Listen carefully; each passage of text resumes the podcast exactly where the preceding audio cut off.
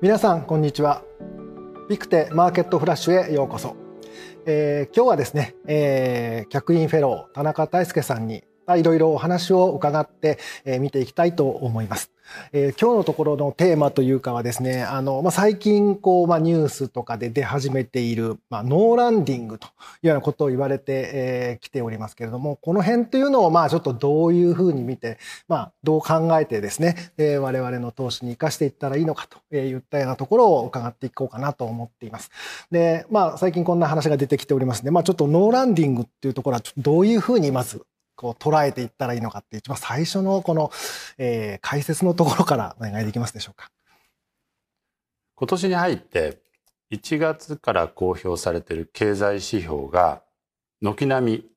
悪化した。これ12月分ですよね、ほとんどが。でこの悪化してくる中で、経済はちょっと大丈夫かっていう気持ちがこうみんな出てたわけですけれども、ただ金利が高下がっていくので、株がだんだんしっかりしてきた。でこの株がしっかりしてきた延長線上で2月に入ったら、1月分の経済データがやたら強かった。で金利も上がるので、株価はさすがにたじろいだんですけれども、たじろいだ割には底堅いと。まあそうこうしてたら、景気しっかりしたままいけそう。インフレ高くても景気大丈夫。利上げはもっと見通し良くなったけれども、株価しっかり。そしたら、もうハードランディングはないし、ソフトランディングでもないし、さらにその上でランディングしないっていうノーランディング論っていうのを言う金融機関なんかが出てきたっていうことなんですよね。なんか聞いてますと、まあ、ハまあ、ハードランディングが一番まあこ怖いかなと思ってますけど、まあしないし、まあ当局としてはまあソフトランディングを目指すような感じですかね。まあ、そんな中にあって、まあ、ノーランディングだったら業績落ち、企業業績とか景気悪くならないということになると、まあ、それはそれでいいのかみたいな形もあるのかと思いますけど、まあ、とりあえず、あの、足元の数字がすごい良かったですよね。例えば失業率も結局1月のデータ下がるし、雇用もま50万人超で増えましたと。それから小売売上高も12月分のデータはマイナスでしたけど、1月分はプラスとか出てきてますね。これはどうなんですかね？本当に、本当にそうなんですかねって言ったら変なんですけど、どんな感じですかね？まあこの指標をそもそもどこまで信頼するのかっていうことが最初の、まあ、課題ですよね。で、これなんですけれども、実は昨年の暮れにかけてずっと経済データ悪かった。で、まあインフレについては低めに出てくる。それから、まあ、雇用についてはゆっくりだけどもこう落ち着いていく。で、1月の最初に出た時には賃金がそれほど伸びてないっていうことが交換されたわけですよね。それから1月の冒頭に発表された ISM のサービス業景況指数がそれまでずっと50代半ばだったのがいきなり50割れて40代に入ったと。まあ、景気分岐点も超えてしまってサービスまで下がるんだったらっていうことで金利がぐーっと落ちてきたわけです。で12月までっていうのは、実はそういうふうに経済指標悪かったんだけれども、あの、そこまでは先行き悲観が強かったんですね。大丈夫かと。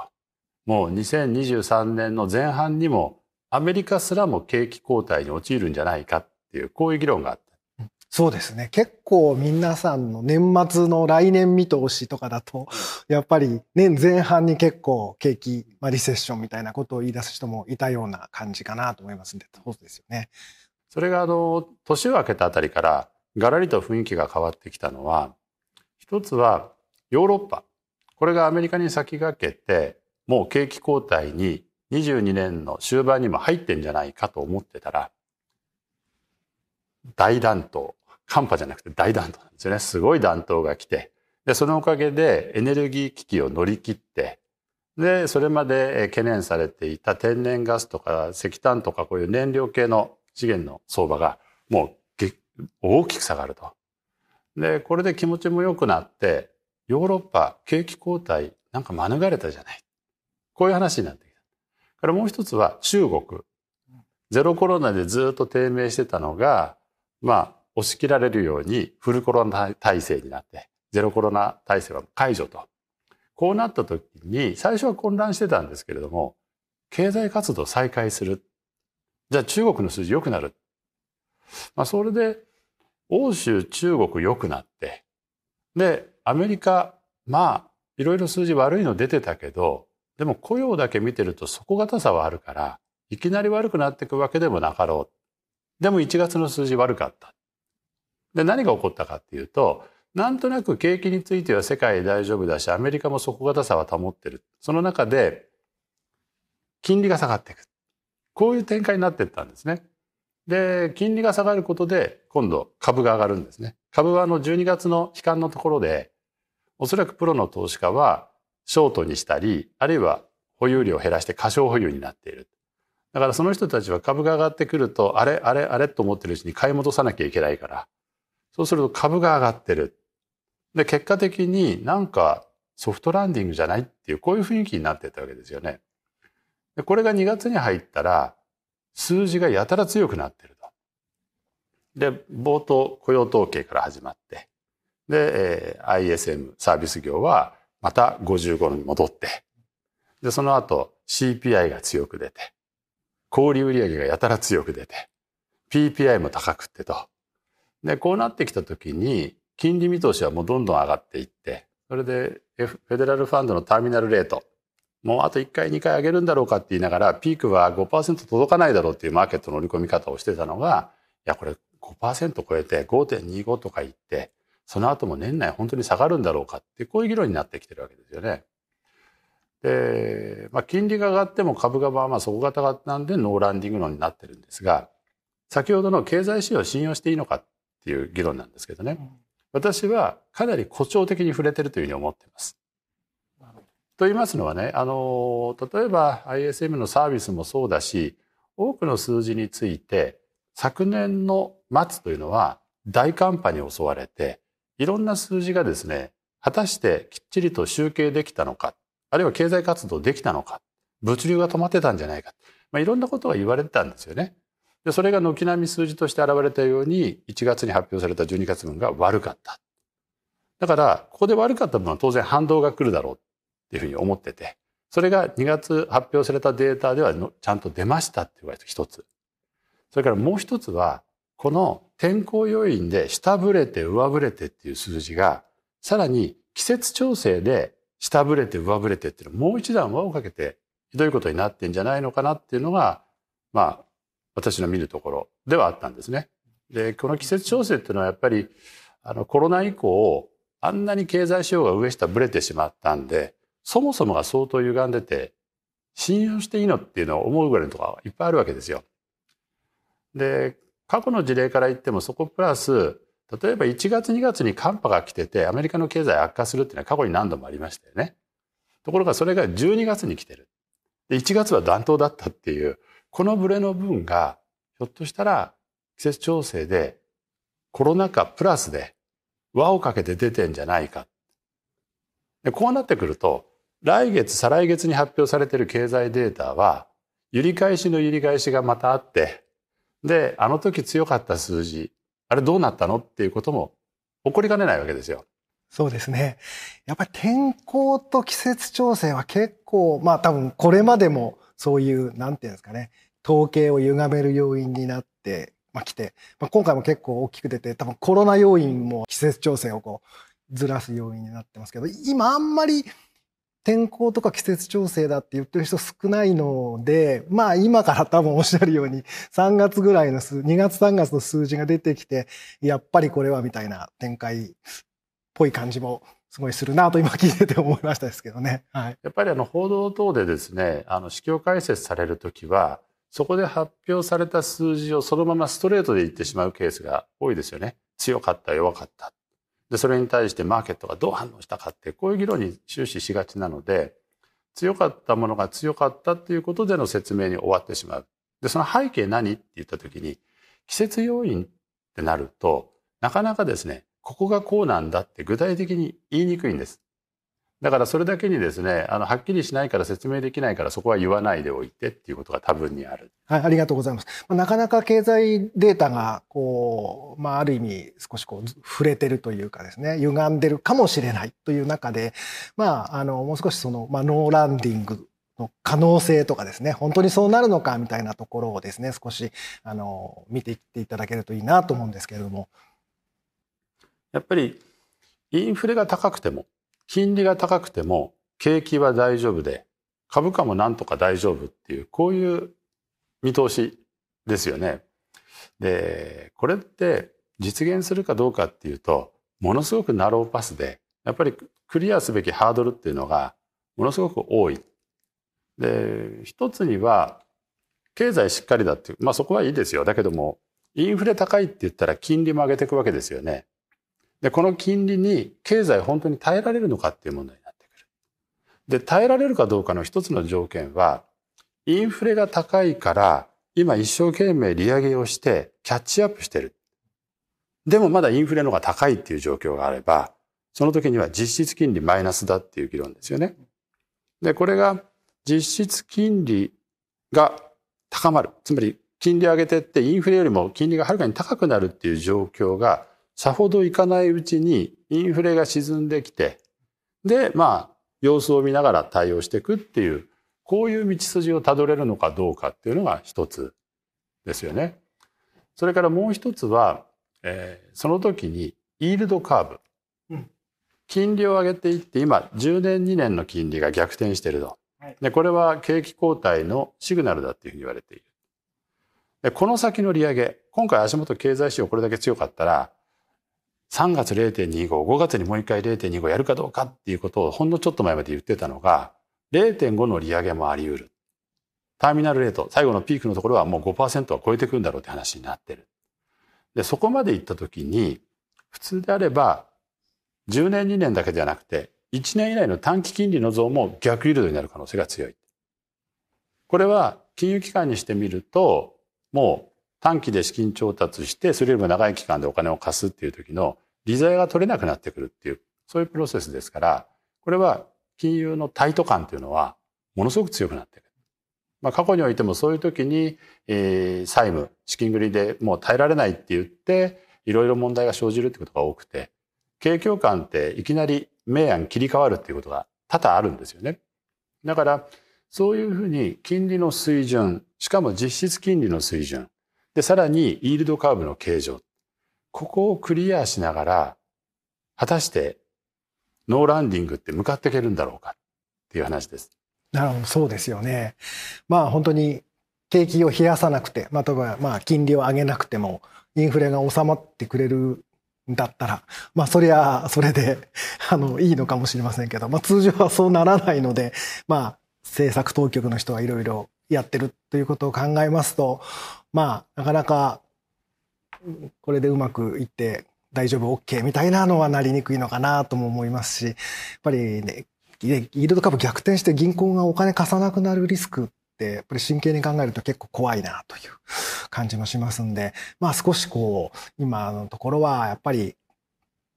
冷静にというか、慎重にというか、あんまりこう、ノーランディングだ、やったよかったっていう感じでもなさそうな 感じが今してますけどね。そうですね。あの、私が学生から就職した頃、まあ70年代から80年代にかけての頃ですけど、当時、インフレからスタグフレーションにもなってっていう、そういう時代だったんですね。ですから、大学で経済学勉強している時も、インフレってもう一番重要な課題だったんです。であの当時一つ議論としてあったのはインフレが来てたって賃金が同じペースかそれ以上で上がってれば別に問題ないじゃないかってこういうあの説問があったんです。うん、でそれに対して、えー、要は公平性公正性そういう問題でインフレっていうのは全部まんべんなく一緒に来るんじゃないんだと。で普通にこう働いてて努力をしてもそのインフレっていう不可抗力の力によって自分は損してる。この人は得してるみたいなものもいっぱい出てくるじゃないか。そういう社会がいいのかっていう公平性公正性の観点からの議論なんかもあったんですね。で当時のそういう反省もあって FRB 自体がそういうインフレを許容してはいけない。で賃金がインフレと一緒になって上がってってこれがいわゆる粘着インフレとしてインフレがもうそこで固定されてしまうというようなことは避けなきゃいけないっていうことでやってるわけですからまあ、その点で言うとインフレがそこそこ高い経済も強いって話になった場合はある時点で需要を冷やし込むような対策は打たなきゃいけないっていうふうに踏み出すって見るのが、まあ、妥当だとは思うんです。ですから私自身が思うのは、ノーランディング、これは短期的に今のように経済指標強いけど株価もいろいろ需給的な問題、心理的な問題までしっかりしてるっていう時に、口で言ってみるのはいいですよ。で、それをきっかけに私どもがこうやって対談して、その実現可能性は、成り立つための条件はってこう議論するきっかけをもらってるっていう点では面白いテーマなんですけれども、まあこれが見通しですよって言って出して、それに肩入れするっていうのは、本当にファンダメンタルズの話じゃなくて、短期の心理的な話としては OK だというところにとどめなきゃいけないんだなというふうに思ってるんです。そうですね。まあ結構そういう意味では長い間インフレっていうものが、まああまりなかったというか、我々気を、あまりそこに気を取られずに、まあ投資ができたり、まあいろいろ経済を見てたりしてたんで、まあここ2、3年、まあ 2, 2年、1、2年ぐらいですかね。そこで結構インフレとか利上げとかっていうのが本格的に起こってきてますんで、ちょっとなんかこう、まああの時どうだったっけなっていうのも皆さんの短い記憶にはない部分ですので、少しこう、遡る、前まで遡らないといけないですし、まあ、難しいところではありますですよね。そうしますと、あんまりこう、投資という観点でいきますと、この、まあ、ノーランディング論というのは、どういうふうに、こう、扱うというか、捉えるというか、いうのがいいんですかね。あ、ノーランディング論が出てくるぐらいに、経済指標強くなって、その分もう金利も先んじて上がってるんですよね。ですから、そもそもこの議論がどこまで通用するかっていうことについて、結構揺らいでしまうかもしれないと思ってるんですが、ただ、こういう議論が出てくる背景として、どうやら2023年の前半には景気後退はなさそうだ。経済はしっかりしてそうだというところまでは OK だと。ただその分だけ金利は上がるし、その後下がらないしっていう時期が長引くので、要は景気後退。これが22年の終わりにもヨーロッパが、中国おかしいし、アメリカ23年の前半にもってこう言ってたのが、どうやら23年の遅くか24年に入ってから景気後退じゃなかろうかっていうふうに先送りしてみるっていうのが現在のシナリオとしては妥当な線だというふうには思うんです。なるほどですね。とりあえず3、6ヶ月ぐらい、まあ半年ぐらいは、まあ、この、まあ、ノーランディング状態が続く、続き得るかなというところですかね。うん、まあ、やっぱり心理的に相当揺らぎやすいとは思ってるんです。で、これ振り返ってもですね、あの、ファンダメンタルズで私はあんまり大きな変化はなくて、ゆっくりとインフレは沈静化してきた。景気については、製造業を中心に陰りは来てるけれども、全体として底堅さを保ってるっていう状況が、もう9月、10月、11月、12月で年明け1月、2月そんなに変わらず少しずつの進展しかないと思ってるんですね。だけれども、株式市場を見ると、8月サマーラリーで楽観に傾き、9月その揺り返しで悲観に傾き、10月、11月はなんか売られなくなってきて底堅くなったから、じわり楽観が出てきたけど、報われずに12月悲観に傾き。で、1月は経済指標等々もいろんな材料まちまちなのに、売られすぎた株価持ち直してきたから、楽観にじわり傾いてきて、で、2月の初めの FOMC あたりでわっと花開いて。で、ノーランディングって言ったところで強い経済指標が出て金利が上がったら、ちょっと、え、大丈夫、大丈夫って何々ってしてますよね。で、こういうふうに、もうマーケットの方で相場が上がるか下がるかっていうことのリズムの中で、勝手に楽観に走り、悲観に走りってやってるので、私はこれから先もこういうふうな揺らぎみたいなものがこまめに起こる。でも少なくとも景気はしばらく大丈夫って言ってる間は、それなりに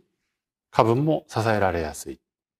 ですから短期投資のような形で、このリズムに乗っていいところを取って、で、これがうまく流れてくれば、あわよくばサマーラリーぐらいまで言ってくれるかもっていう、こういう目でこう見ていくっていうのは一つありだと思うんです。だけれども、それ以降、秋以降ですね、ひょっとして、これ、また景気後退じゃないの？こんなに金利上がったらってやっぱり心配になる場面で必ずそれが来るだろうと思うんです。ですからそれを考えると、ここで考えるのは長期投資ではなくて短期投資。長期投資をするんだったら、ここから先のあやを見ながらの時間分散で、向こう1年2年かけて下値を拾っていくような、こういうふうな投資のスタイルってことになってくると思うんですよね。ああ、そうですね。なかなかその、まあ、半年ぐらいでうまく波を取るっていうのも、まあ、なかなか、あの、言うは安し、行うはなんとかの部類だと思いますんで、まあ、なかなかそういう市場環境というか状況もちょっと続きそうかなっていうのは、なんか今のお話聞いてると、そう、そっちはありなん